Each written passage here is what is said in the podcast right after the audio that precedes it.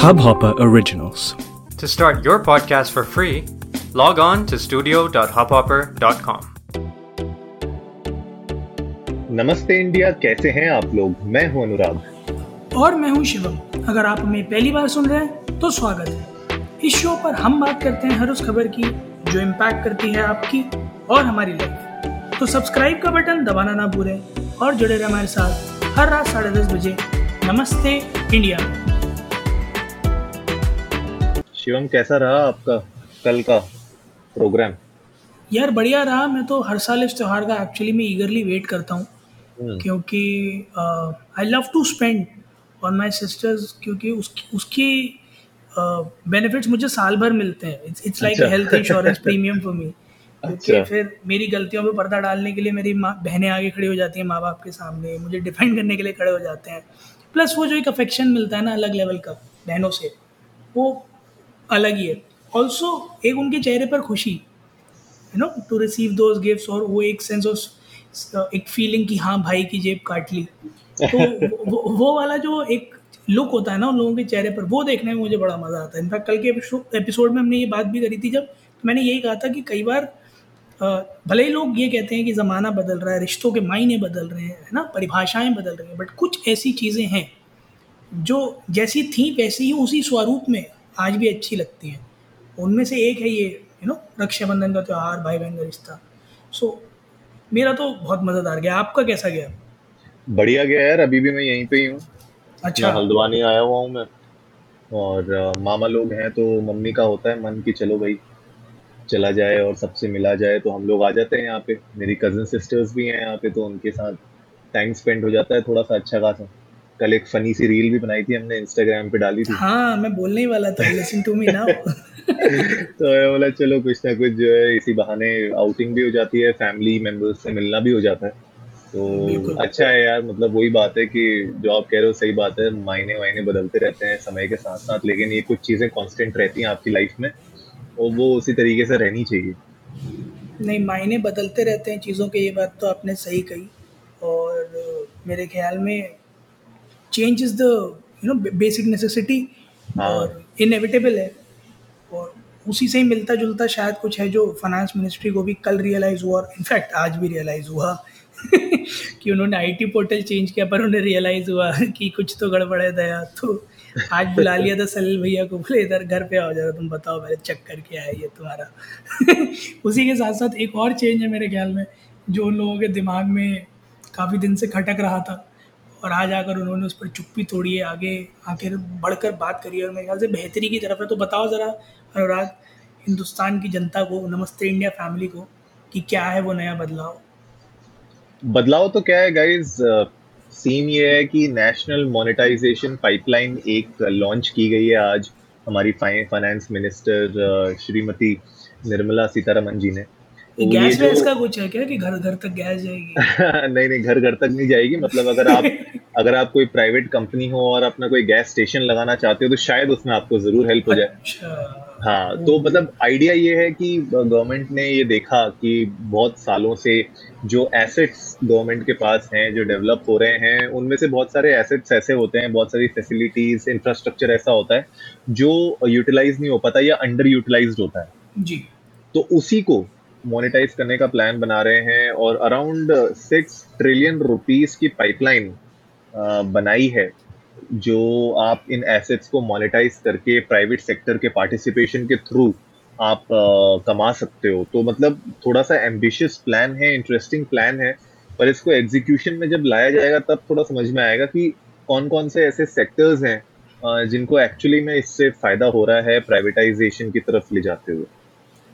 और वो अनुराग मतलब आप जैसे बोल रहे हो ना सिक्स ट्रिलियन रुपीस की बात हो रही है यहाँ पर तो मेरे को सुनने में ऐसा लग रहा है जैसे कि पैसे की औकात ही नहीं है कुछ क्योंकि six trillion is a huge amount it's a humongous amount और अ, अगर मैं बात करूँ तो ऑफ़ कोर्स जैसा आपने कहा it looks like a very promising and a very ambitious project तो देखना बहुत ज़्यादा मतलब बहुत कीनली ऑब्ज़र्व करना पड़ेगा कि ये कितना सक्सेसफुल होगा। कमिंग टू द सेक्टर्स जो इसके अंडर कवर हो रहे हैं तो टॉप तीन सेक्टर्स जो इसके अंदर आइडेंटिफाई किए गए हैं एसेट मोनेटाइजेशन के लिए वो है रेलवेज एयरपोर्ट्स और कोल माइनिंग। अब इससे पहले कि कोई मन में धारणाएँ बनाए कोई अडानी अंबानी लेकर चालू हो जाए एक चीज़ मैं क्लियर कर देना चाहता हूँ कि इस नेशनल मोनेटाइजेशन पाइपलाइन के तहत कोई भी चीज़ बेची नहीं जा रही है। करेक्ट प्राइवेट फर्म्स को। को कोई भी कुछ भी ऐसा नहीं है जो बेचा जाएगा।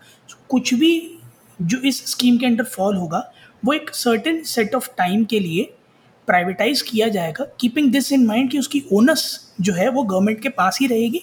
सेकेंडली उस पीरियड ऑफ़ टाइम के बाद उस प्राइवेट फर्म को वापस गवर्नमेंट को उसे हैंड ओवर करना पड़ेगा अनलेस अनटिल एंड अनलेस उसका पीरियड एक्सटेंड किया जाता है। यानी कि कुछ भी ऐसा नहीं होगा जो बेच दिया जाएगा, या गवर्नमेंट हैंडल्ड नहीं रह जाएगा बट इट्स जस्ट कि उसका मेंटेनेंस एंड ऑपरेशन किसी ना किसी प्राइवेट फर्म के अंदर चला जाएगा। तो इसे प्लीज़ उन चीज़ों से कोरिलेट ना करें जो अभी तक चल रही थी या अभी इन प्रोग्रेस है कि प्राइवेट कंपनीज़ को बेच दिए जाएँगे। It's not about selling it's about putting them under better observation maintenance and resource management via private firms so मेरे ख्याल से this is how it differentiates और ये मूव मेरे अंडरस्टैंडिंग के हिसाब से बहुत यू नो अनुराग प्रोग्रेसिव लग रहा है मुझे क्योंकि सिर्फ़ पब्लिक सेक्टर या सिर्फ़ प्राइवेट सेक्टर किसी देश को फॉर्म नहीं कर सकते. Certain point of time they have to go hand in hand they have to understand कि uh, हर एक सेक्टर में रिसोर्सेज के लिए टेक्नोलॉजी के लिए एडवांसमेंट्स के लिए ह्यूमन रिसोर्स के लिए दोनों को एक एक ना एक सर्टेन पॉइंट ऑफ़ टाइम के बाद कोलैबोरेट करना ही पड़ेगा वरना सर्वाइवल दिक्कत हो जाएगी। करेक्ट करेक्ट और ये इम्पोर्टेंट भी है यार कि प्राइवेट पब्लिक पार्टिसिपेशन और uh, उसके बीच में एक तरीके से कॉन्ट्रैक्ट्स होना भी ज़रूरी है। आप 100 परसेंट प्राइवेटाइज भी नहीं कर सकते 100 परसेंट आप पब्लिक भी नहीं रख सकते। तो उसी के तहत मुझे लगता है कि अच्छा एक स्टेप लिया गया है। ब्राउन फ़ील्ड प्रोजेक्ट्स को एक्चुअली में सर्च किया जाएगा देखा जाएगा। ब्राउन फ़ील्ड प्रोजेक्ट जिनको नहीं पता है थोड़ा बेसिक आइडिया मैं देता हूँ आपको। ब्राउन फ़ील्ड प्रोजेक्ट्स बेसिकली वो होते हैं जहाँ पे आप नया कुछ खड़ा नहीं करते हो जो एग्जिस्टिंग ऑलरेडी आपके पास होता है उसी इंफ्रास्ट्रक्चर को या तो आप टेयर डाउन या मॉडिफाई करके उस प्रोजेक्ट को आगे ले जाते हो तो उनको ब्राउन फ़ील्ड कहते हैं। ग्रीन फ़ील्ड प्रोजेक्ट से अलग होता है। जैसे ग्रीन फ़ील्ड प्रोजेक्ट की अगर मैं बात करूँ तो वो ऐसा होता है कि बिल्कुल ही नया फ्रेश एरिया जो अभी तक आ, किसी ने यूटिलाइज नहीं किया हो उस एरिया को डेवलप करना वो एक ग्रीन फ़ील्ड हो जाता है।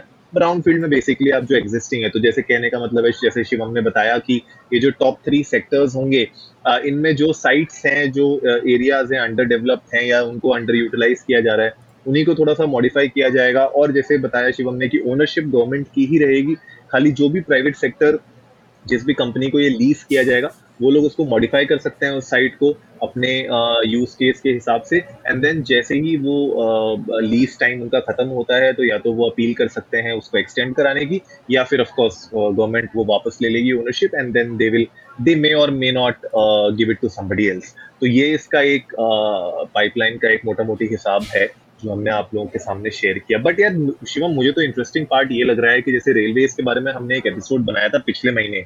जी। तो ये मुझे लगता है कहीं ना कहीं से वहाँ से ट्रिकल डाउन हो रहा है क्योंकि जो फ़ोटोज़ जो हमने देखी थी उस रेलवे स्टेशन की मतलब वो तो अमेजिंग थी मतलब किसी भी एयरपोर्ट को मात दे रही थी वो बड़े आराम से। तो ऐसे ही अगर आप मान लो कि अगर यार किसी बड़ी कंपनीज़ को अगर हम ये दे देते हैं कॉन्ट्रैक्ट में रेलवे के अलग अलग यू नो स्टेशन और वो सब तो वो भी देखो आप कितना बड़ा अपने आप में एक बिज़नेस मॉडल है और उससे कितना ज़्यादा फ़ायदा होगा।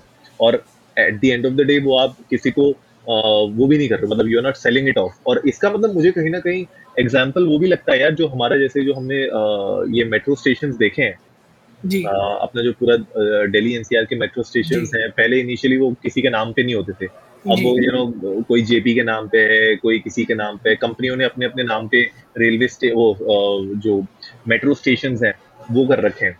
तो मेरे ख्याल से वो भी एक तरीके का पार्टी है कि आपने भैया पूरी मेंटेनेंस आप दे रहे हो उस मेट्रो स्टेशन की खर्चा पानी आप उठा रहे हो एंड उसके उसके बदले आपको पूरा का पूरा एक तरीके से आपकी मार्केटिंग uh, हो गई है वहाँ पे पूरा बोर्डिंग लग गई है आपकी पूरा स्टेशन आपके नाम हो गया है।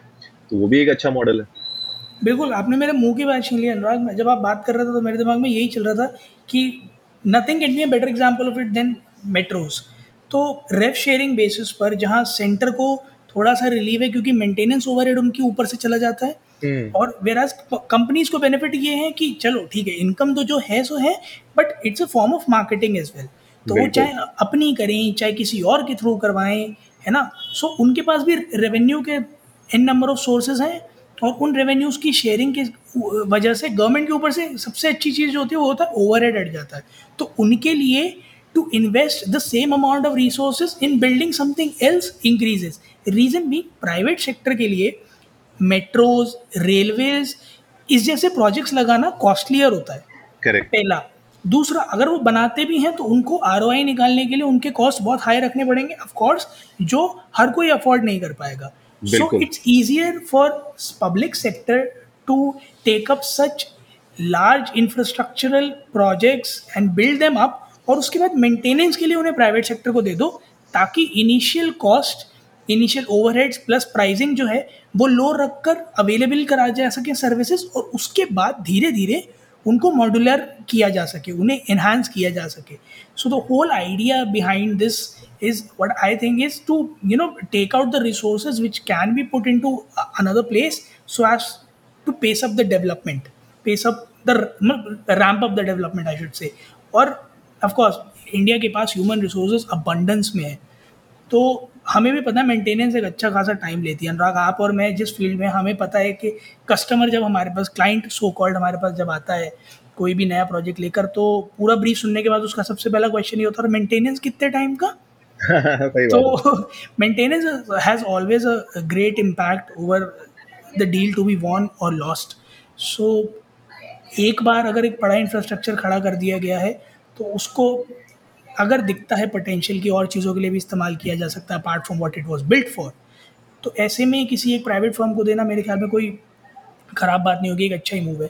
स्कीम के अंडर फ़िलहाल अभी तक जितना सामने आया वो ये है कि पंद्रह रेलवे स्टेशन पच्चीस एयरपोर्ट्स और 160 कोल माइनिंग प्रोजेक्ट्स लिए जाएँगे, जो मोटा मोटे हैं। इसके अलावा छोटे छोटे तो कई सारे होंगे। रोड सेक्टर की अगर मैं बात करूँ तो अभी तक छब्बीस हज़ार सात सौ किलोमीटर के एसेट्स हैं जिन्हें कंसिडर किए गए हैं मोनेटाइजेशन के लिए अच्छा। जिनसे कि ऑलमोस्ट 1.6 लाख करोड़ का रिटर्न आने की उम्मीद है और हाँ यार इंटरेस्टिंग है हम्म, इस जिसमें से 1400 किलो, किलोमीटर के हाईवे अभी तक जा भी चुके हैं उनसे 1700 हम्म। करोड़ आ भी चुके हैं यानी पर किलोमीटर ऑलमोस्ट एक सवा करोड़ रुपए आ रहा है पर किलोमीटर ऑफ़ रोड तो शिव वही बात है कि अब यही जो प्रोसेस है आगे जाके एयरपोर्ट्स में भी ट्रिकल डाउन होगी और जो कोल माइनिंग प्रोजेक्ट्स हैं उनमें भी हम देखेंगे किस तरीके से मोनेटाइजेशन का इम्पैक्ट पड़ता है और ये बेनिफिशियल होगा बोथ प्राइवेट पार्टीज़ को भी और गवर्नमेंट को भी क्योंकि प्राइवेट पार्टीज़ को बना बनाया इंफ्रास्ट्रक्चर मिल रहा है फैसिलिटीज़ मिल रही हैं एंड गवर्नमेंट को उनको मेंटेन नहीं करना पड़ रहा है मेंटेनेंस का खर्चा उनसे बच जा रहा है और कहीं ना कहीं पैसा आ ही रहा है। तो मुझे लगता है कि that is a very good win win situation for both public and private but हाँ जैसे जैसे ये प्रोजेक्ट्स आगे जाते रहेंगे और हम लोग को पता चलेगा और हमारे लिए एज कस्टमर्स तो विन विन ही है क्योंकि हम लोग उस इंफ्रास्ट्रक्चर को डेवलप होते हुए देख पाएँगे। और उसी तरीके से जो फैसिलिटीज़ या जो भी वहाँ पे चीज़ें ओपन अप होंगी वो कहीं ना कहीं एंड uh, यूज़र के लिए ही फ़ायदेमंद होंगी। गाइज़ आप लोग भी जाइए इंडिया इंडस्ट को नमस्ते पे। हमारे साथ अपने व्यूज़ शेयर करिए। क्या लगता है आप लोगों को कि ये पब्लिक एंड प्राइवेट पार्टनरशिप्स और ये मोनेटाइजेशन प्लान के थ्रू आपको क्या लगता है कि जो प्लान सोचा गया है कि सिक्स ट्रिलियन रुपीज़ का फ़ायदा होगा अगले तीन से चार सालों में, क्या वो एक्चुअली में हो सकता है? या it is something that very it's very ambitious और आगे जाके नहीं हो पाएगा? आप लोग अपने व्यूज़ हमारे साथ ज़रूर शेयर करिए, हमें जान के अच्छा लगेगा। और अगर आपके पास कोई और इसके अलावा इन्फॉर्मेशन हो तो वो भी हमारे साथ शेयर करिएगा। हम लोग उसको अगर रिट्वीट करेंगे और अपनी जनता के सामने और शेयर करेंगे। उम्मीद है आप लोगों को आज का एपिसोड पसंद आया होगा। तो जल्दी से सब्सक्राइब का बटन दबाइए और जुड़िए हमारे साथ हर रात साढ़े दस बजे सुनने के लिए ऐसी कुछ इन्फॉर्मेटिव खबरें। तब तक के लिए नमस्ते, नमस्ते इंडिया, इंडिया। इस हब हॉपर ओरिजिनल को सुनने के लिए आपका शुक्रिया। अगर आप भी अपना पॉडकास्ट लॉन्च करना चाहते हैं, तो हब हॉपर स्टूडियो वेबसाइट पे रजिस्टर करें और एक मिनट के अंदर अंदर अपना खुद का पॉडकास्ट लॉन्च करें। यही नहीं स्टूडियो देता है आपको पूरी आज़ादी कहीं भी कभी भी अपना पॉडकास्ट लॉन्च करने की सिर्फ़ तीन आसान स्टेप्स में। तो साथ में अपना पॉडकास्ट शुरू करने के लिए तैयार। Just hop on Hubhopper simply content